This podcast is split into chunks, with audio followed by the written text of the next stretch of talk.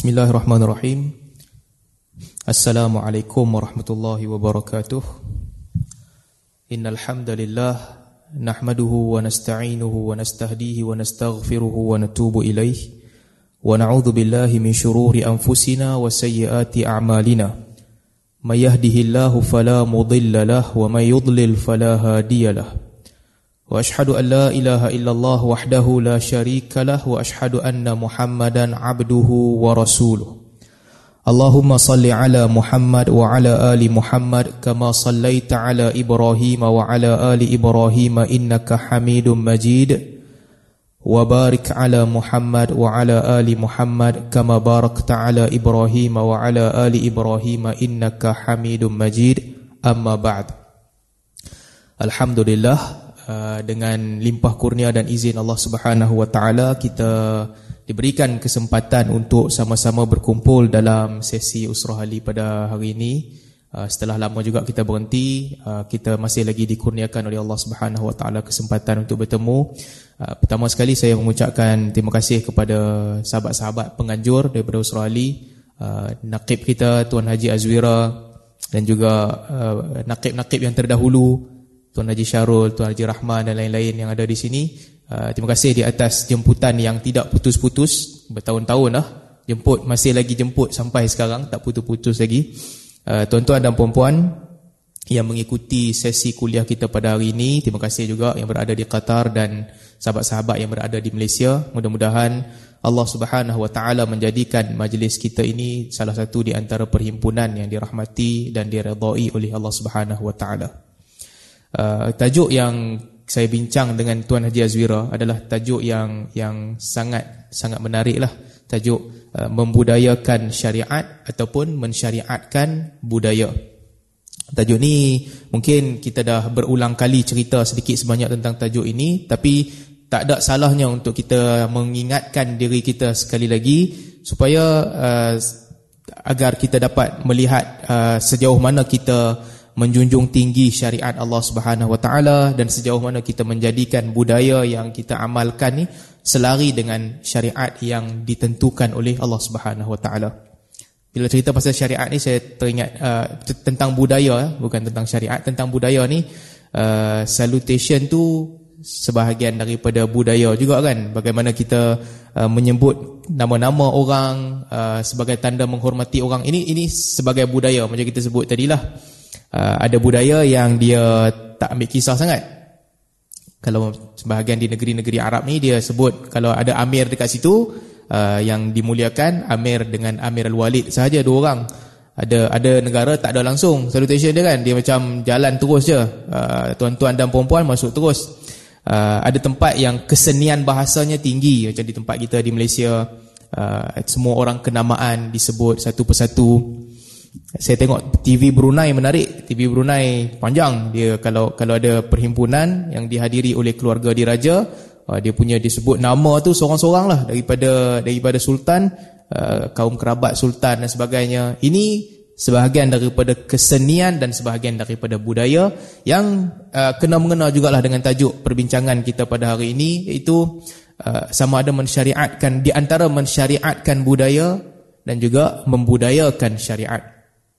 Eh, tuan-tuan dan puan-puan muslimin muslimat yang dirahmati Allah Subhanahu wa taala uh, sebagaimana kita sedia maklum uh, Nabi sallallahu alaihi wasallam diutuskan oleh Allah Subhanahu wa taala di tengah-tengah masyarakat yang telah wujud di tengah-tengah masyarakat artinya di tengah masyarakat yang dah ada budaya mereka sendiri yang dah ada cara hidup mereka sendiri iaitu Arab jahiliyah yang dinamakan jahiliyah pada ketika itu sebab dia punya cara hidup dan juga Uh, kebudayaan mereka ni sangat teruk. Amalan harian mereka sangat teruk. Jadi di tengah-tengah masyarakat itulah Allah Subhanahu Wa Taala memilih untuk mengutuskan Nabi Muhammad sallallahu alaihi wasallam.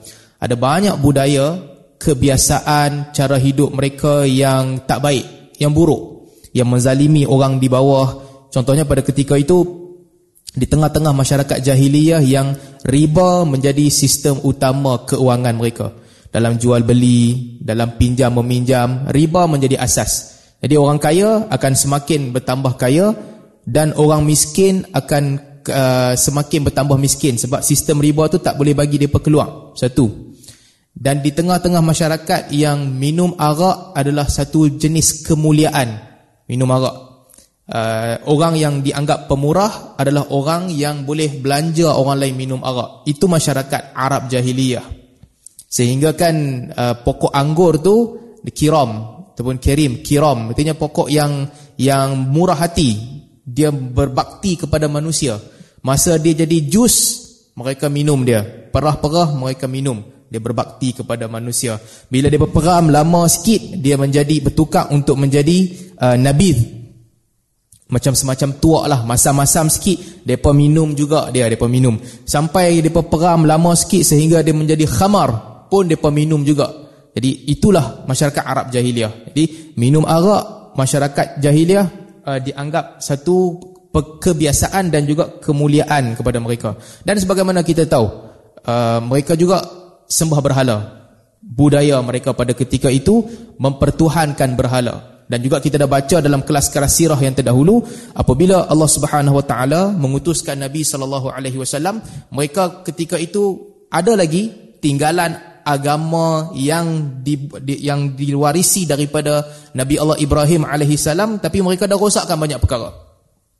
Apabila Nabi sallallahu alaihi wasallam diutuskan oleh Allah Subhanahu wa taala di tengah-tengah masyarakat jahiliyah kita tahu bahawa Nabi sallallahu alaihi wasallam tidak mengubah semua perkara dalam sehari semalam.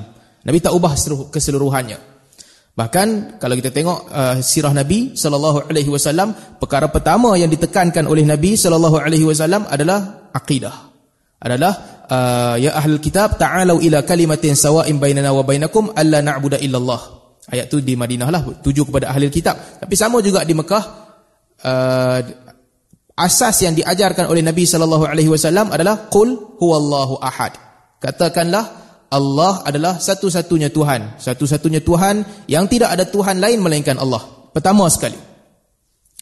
Bayangkan di tengah-tengah masyarakat yang rosak, yang ada banyak masalah, Nabi sallallahu alaihi wasallam memulakan dakwah kepada tauhid. Budaya dia masih rosak. Kemudian Uh, 10 tahun Nabi sallallahu alaihi wasallam tinggal uh, 13 tahun Nabi sallallahu alaihi wasallam tinggal berdakwah di Mekah uh, Allah Subhanahu wa taala memfardukan solat. Setelah lama tu Allah memfardukan solat. Dan apabila Nabi sallallahu alaihi wasallam berpindah ke Madinah di situ barulah kita lihat bagaimana agama ini ataupun wahyu-wahyu banyak turun berkaitan dengan hukum hakam. Banyak pada ketika itu Allah Subhanahu Wa Taala mengharamkan riba, mengharamkan uh, minum arak, mewajibkan uh, ibadat-ibadat yang lain, mewajibkan haji, mewajibkan solat. Jadi budaya banyaknya diubah ketika mereka berada di Madinah. Hukum hakam tentang perkahwinan juga banyak telah diubah ketika mereka telah pergi ke Madinah. Mereka diperintahkan uh, berperingkat-peringkat lah. Mereka diperintahkan untuk ceraikan isteri mereka yang masih tidak beragama Islam. Uh, limit untuk perkahwinan hanya dengan empat orang isteri sahaja dan sebagainya. Bermulalah uh, apabila Nabi SAW berhijrah ke Madinah, kita lihat di situ bermulalah pertembungan yang jelas di antara budaya dan juga syariat di mana syariat telah datang dan mengambil alih banyak perkara-perkara yang dianggap budaya pada masyarakat jahiliyah. Sebab itu kata Aisyah radhiyallahu anha, tapi bukan bukan ubah semua, bukan mengubah kesemuanya. Kalau kita tengok sirah kita faham. Budaya-budaya baik yang diamalkan oleh masyarakat jahiliyah, Nabi sallallahu alaihi wasallam tak ubah. Nabi iktiraf budaya yang baik. Masyarakat jahiliyah dia ada pertunangan al-khitabah. Uh, khitabah uh, bertunang dulu. Lepas bertunang cukup untuk buat kenduri dan cukup disempurnakan segala rukun, berlakulah perkahwinan. Nabi sallallahu alaihi wasallam terima. Bertunang dahulu barulah berlaku perkahwinan lepas daripada pertunangan. Kemudian apa lagi? Perkahwinan perkahwinan Arab jahiliyah. Ada bentuk perkahwinan yang Eh, sama macam zina satu orang perempuan dia boleh duduk dengan siapa sahaja yang dia nak kemudian dapat anak dia dia boleh pilih nak bagi anak tu bin kepada siapa ataupun dia pergi jumpa kepada syekh kampung tanya anak ni siapa punya anak ini semua dibatalkan tetapi perkahwinan yang seorang lelaki dengan seorang perempuan yang diredai oleh wali perempuan tu diiktiraf dan diteruskan. Sama juga dengan wasiat. Arab jahiliah terkenal dengan wasiat. Ada wasiat mereka yang dianggap sangat zalim. Kita dah baca dalam kelas-kelas sirah dahulu. Antara uh, perkara yang Arab jahiliah anggap satu kemuliaan, depa kata kalau kalau anak yang ditinggalkan adalah anak perempuan, mereka tak tinggalkan apa-apa kepada anak tu dia sanggup tinggalkan harta dia kepada orang lain untuk mewarisi. Anak perempuan tak ada harta langsung. Islam datang Nabi sallallahu alaihi wasallam ubah budaya tu. Tak boleh. Ada limit. Wasiat baik. Arab jahiliah amalkan wasiat Allah turunkan ayat al-Quran tentang kepentingan wasiat tetapi ada limit satu per tiga sahaja tak boleh lebih dalam faraid sebagai contoh budaya mereka laki ambil semua Arab jahiliah ni perempuan kira kedudukan mereka sangat sangat dipandang rendah melainkan keluarga-keluarga terpuji. Laki akan ambil uh, ambil semua bahagian, perempuan tak dapat apa-apa. Allah Subhanahu wa taala turunkan ayat perbetulkan lidzakari mithlu hadzil unthayain. Laki hanya boleh dapat sebagaimana yang dimiliki oleh dua orang perempuan sahaja. Yang kalau ada anak perempuan dia layak untuk dapat separuh daripada apa yang diterima oleh lelaki. Meskipun lelaki menanggung kafalah menanggung jadi jadi uh, kafil ataupun jadi orang yang yang menjaga penjaga kepada perempuan itu kekal dia tetap kena jaga tapi harta setengah dapat kat perempuan jadi ini semua antara perkara-perkara yang diubah budaya yang diubah kemudian ada juga beberapa perkara yang apabila Nabi sallallahu alaihi wasallam sampai ke Madinah Nabi dapati bahawa budaya orang Mekah dan orang Madinah berbeza. Dan di sini ada beberapa perkara yang Nabi sallallahu alaihi wasallam uh, tidak keras untuk memaksa mereka mengikut mana-mana budaya. Antara salah satu budaya yang yang Mekah dan Madinah berbeza adalah fungsi perempuan dalam keluarga ataupun dalam hubungan suami isteri. Orang Mekah kebiasaannya pada mereka perempuan tak ada kedudukan langsung. Suami dialah yang mengawal wanita, dialah yang membuat segala keputusan, isteri tak boleh cakap apa-apa kebiasaannya. Bila sampai di Madinah, orang Madinah pula budayanya berbeza. Di mana eh, isteri mereka biasa membantah mereka, biasa berbincang dengan mereka, biasa memberi pandangan pandangan kedua kepada suami. Jadi orang Mekah datang budaya baru mereka bantah sebahagian daripada para sahabat melihat uh, tak baik, kesan ini tak baik. Antaranya Sayyidina Umar radhiyallahu anhu beritahu kepada Nabi sallallahu alaihi wasallam, "Ya Rasulullah, isteri-isteri kita bila sampai ke Madinah mereka mula membantah. Dulu di Mekah tak bantah, tapi di Madinah ada bantah." Nabi sallallahu alaihi wasallam tak halang pun, tak kata yang tu tak baik ataupun tak tolak. Ada juga budaya Madinah yang kolot. Ha, budaya Madinah yang kolot budaya ni kita kata kefahaman pun termasuk budaya juga. Orang Mekah lebih terbuka. Salah satu sebab yang salah satu contoh kan kalau tuan-tuan perasan kita baca dalam kelas-kelas sirah tentang mesti lagi tentang tentang hubungan suami isteri ni, orang Madinah mereka terkesan dengan pengaruh Yahudi.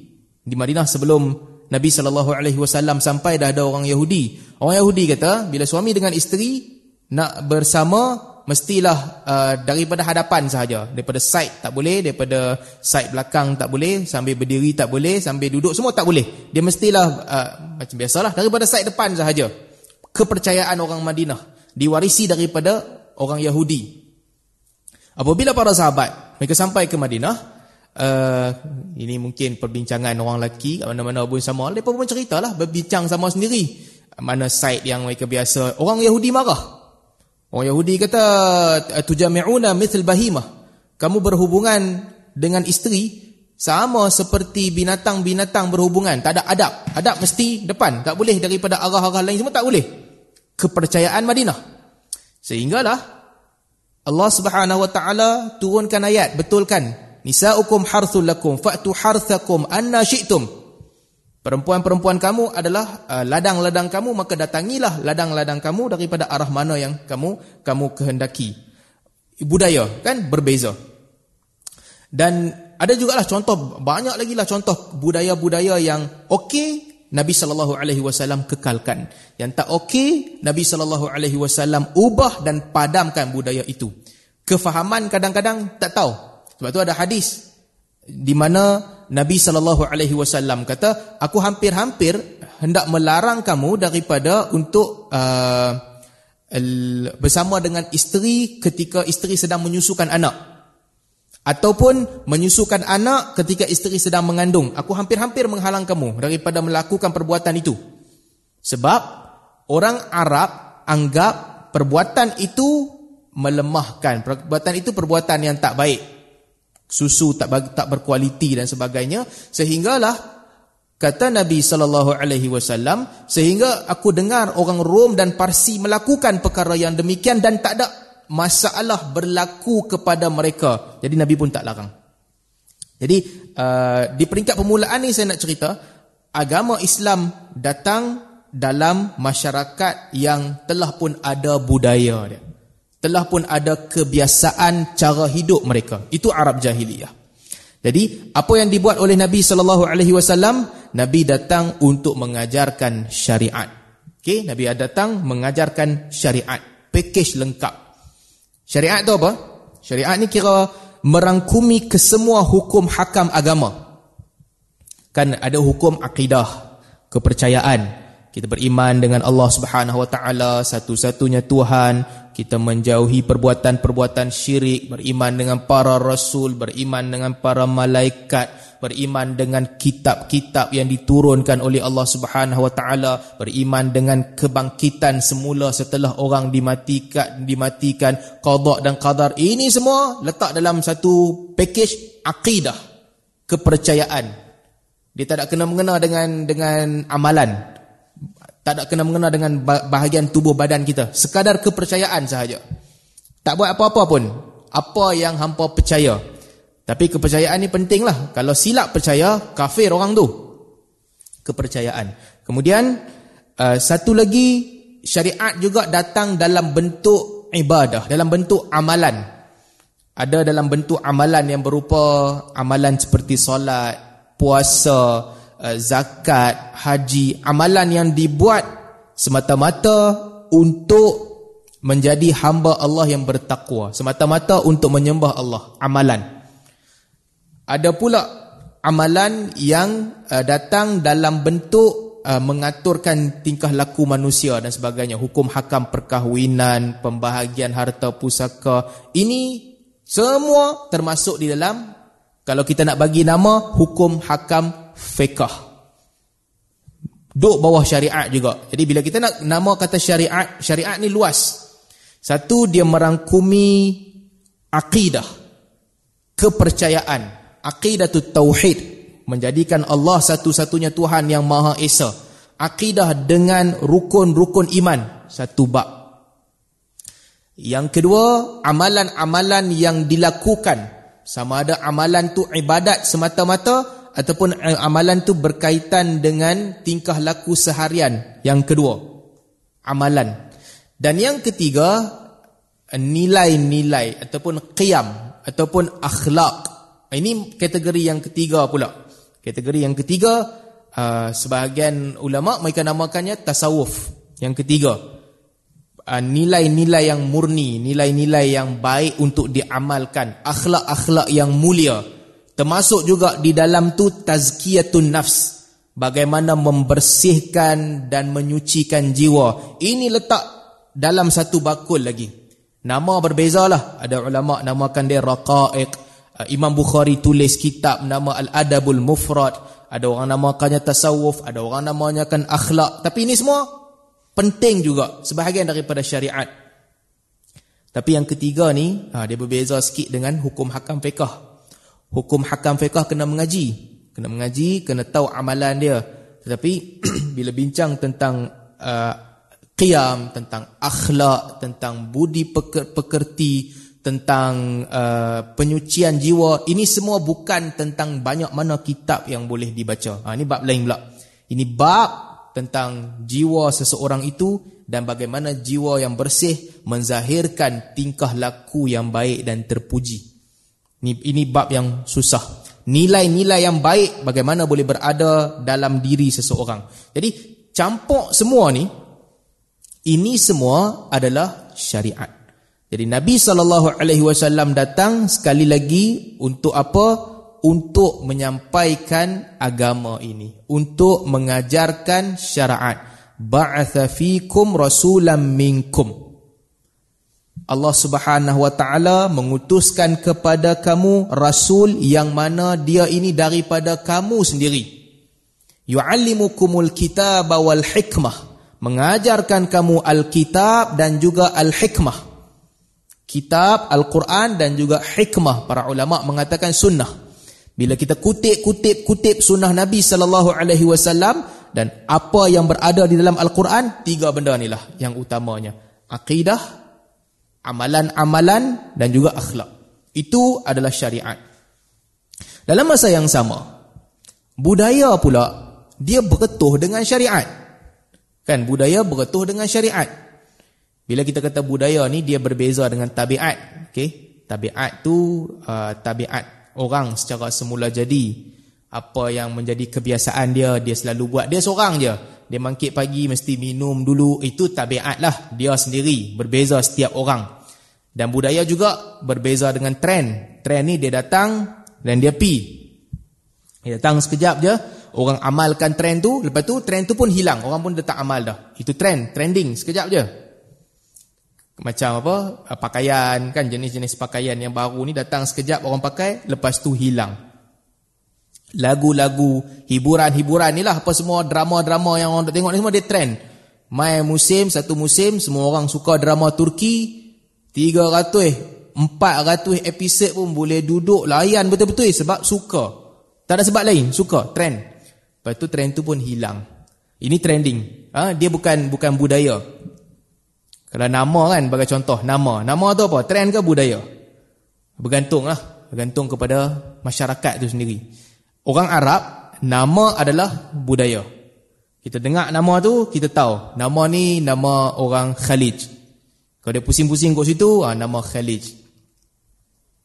Yusuf, apa Ibrahim, Abdul Rahman, uh, Abdul Rahim, Ali, Hamad, uh, ni semua Ahmad. Ini semua nama-nama Khalid. Bila kita dengar nama yang sebahagian nama, kita tahu ini nama-nama mungkin nama-nama yang uh, nama orang-orang orang Egypt, orang Mesir suka nama-nama begini sebahagiannya. Ada nama yang kalau terkip gabung dua tiga patah perkataan, ini Arab-Arab Af Afrika mereka suka nama begitu. Fathul Bab. Uh, mereka banyak nama yang gabung dua patah perkataan. Jadi ini juga budaya lah. Cuma di tempat kita nama mungkin bukan budaya, nama trending. Dia jadi trend. Satu masa ada satu nama, satu jenis nama yang famous, nama tu ramai orang pakai. Generasi akan datang pula Nama-nama lama dulu orang tak pakai dah. Nama Arab lah ni daripada dulu nama depa macam tu juga. Tapi nama kita kebiasaannya semakin ke depan satu semakin panjang lah. Dulu satu patah perkataan jadi dua patah perkataan. Dan ni lama orang sampai tiga empat patah perkataan dia, dia jadi ah dia berubah-ubah. Jadi trend berubah-ubah. Budaya dia kekal dalam satu jangka masa yang panjang untuk masyarakat itu. Sama seperti syariat. Jadi budaya dan syariat uh, fungsi dan kedudukan dia sama, dia kekal dalam masa yang lama. Ada budaya yang berbentuk kepercayaan. Ada budaya yang berbentuk kepercayaan. Kalau kita kadang-kadang dia tidak budaya ni tak perlu berdasar berasaskan kepada dalil. Dia tak ada dalil pun. Tapi sekumpulan masyarakat percaya dengan satu kepercayaan yang sama, jadilah budaya kepada mereka. Macam orang percaya apa? Orang percaya orang dulu-dulu kan percaya kalau nak masuk hutan kena minta izin dulu dengan dengan datuk nenek ke dengan makhluk-makhluk yang tinggal di hutan tu kemudian aa, ah, baru boleh masuk hutan. Ini budaya. Tapi betul tak budaya ni? Budaya ni adalah budaya yang salah kerana dia bercanggah dengan akidah. Akidah Islam mengajar kita mesti minta perlindungan dengan Allah Subhanahu wa taala kan? A'udzu bikalimatillahi tammati min syarri ma khalaq. Minta lindung dengan Allah bukan minta lindung dengan makhluk. Apabila kita selalu minta lindung dengan makhluk kita apa? Datuk nenek anak cucu minta lalu. Lama kelamaan makhluk tu jadi sombong. Wa annahu kana rijalun minal ins ya'udzuuna birijalin minal jinni fazaduhum rahaqa Allah Subhanahu wa taala sebut dalam al-Quran sesungguhnya satu kumpulan manusia akan minta perlindungan dengan satu kumpulan jin sehingga jin ni akhirnya jadi besar kepala. Dia tak ada kuasa. Tapi orang seronok dok pergi minta lindung dengan dia. Orang seronok dok pergi minta uh, bagi perlindungan akhirnya dia pun jadi bangga sebab orang dok minta tolong dengan dia. Jadi itu kepercayaan yang salah. Kepercayaan. Kemudian ada juga budaya yang berbentuk amalan. Budaya yang dia datang dalam bentuk amalan seharian. Kadang-kadang dia clash dengan syariat. Tapi kadang-kadang dia tak clash dengan syariat. Nanti kita akan ceritalah di mana dia ada clash. Uh, budaya budaya seharian macam biasalah kita jumpa orang apa kita buat, makanan kita macam mana, pakaian kita macam mana nanti kita boleh cerita lebih lanjut lagi dan ada budaya berbentuk berbentuk uh, nilai-nilai uh, nilai uh, akhlak apa apa per, uh, tingkah laku yang dianggap terpuji dan tak terpuji. Baik. Seterusnya ini benda penting lah yang kita kena tengok. Bismillah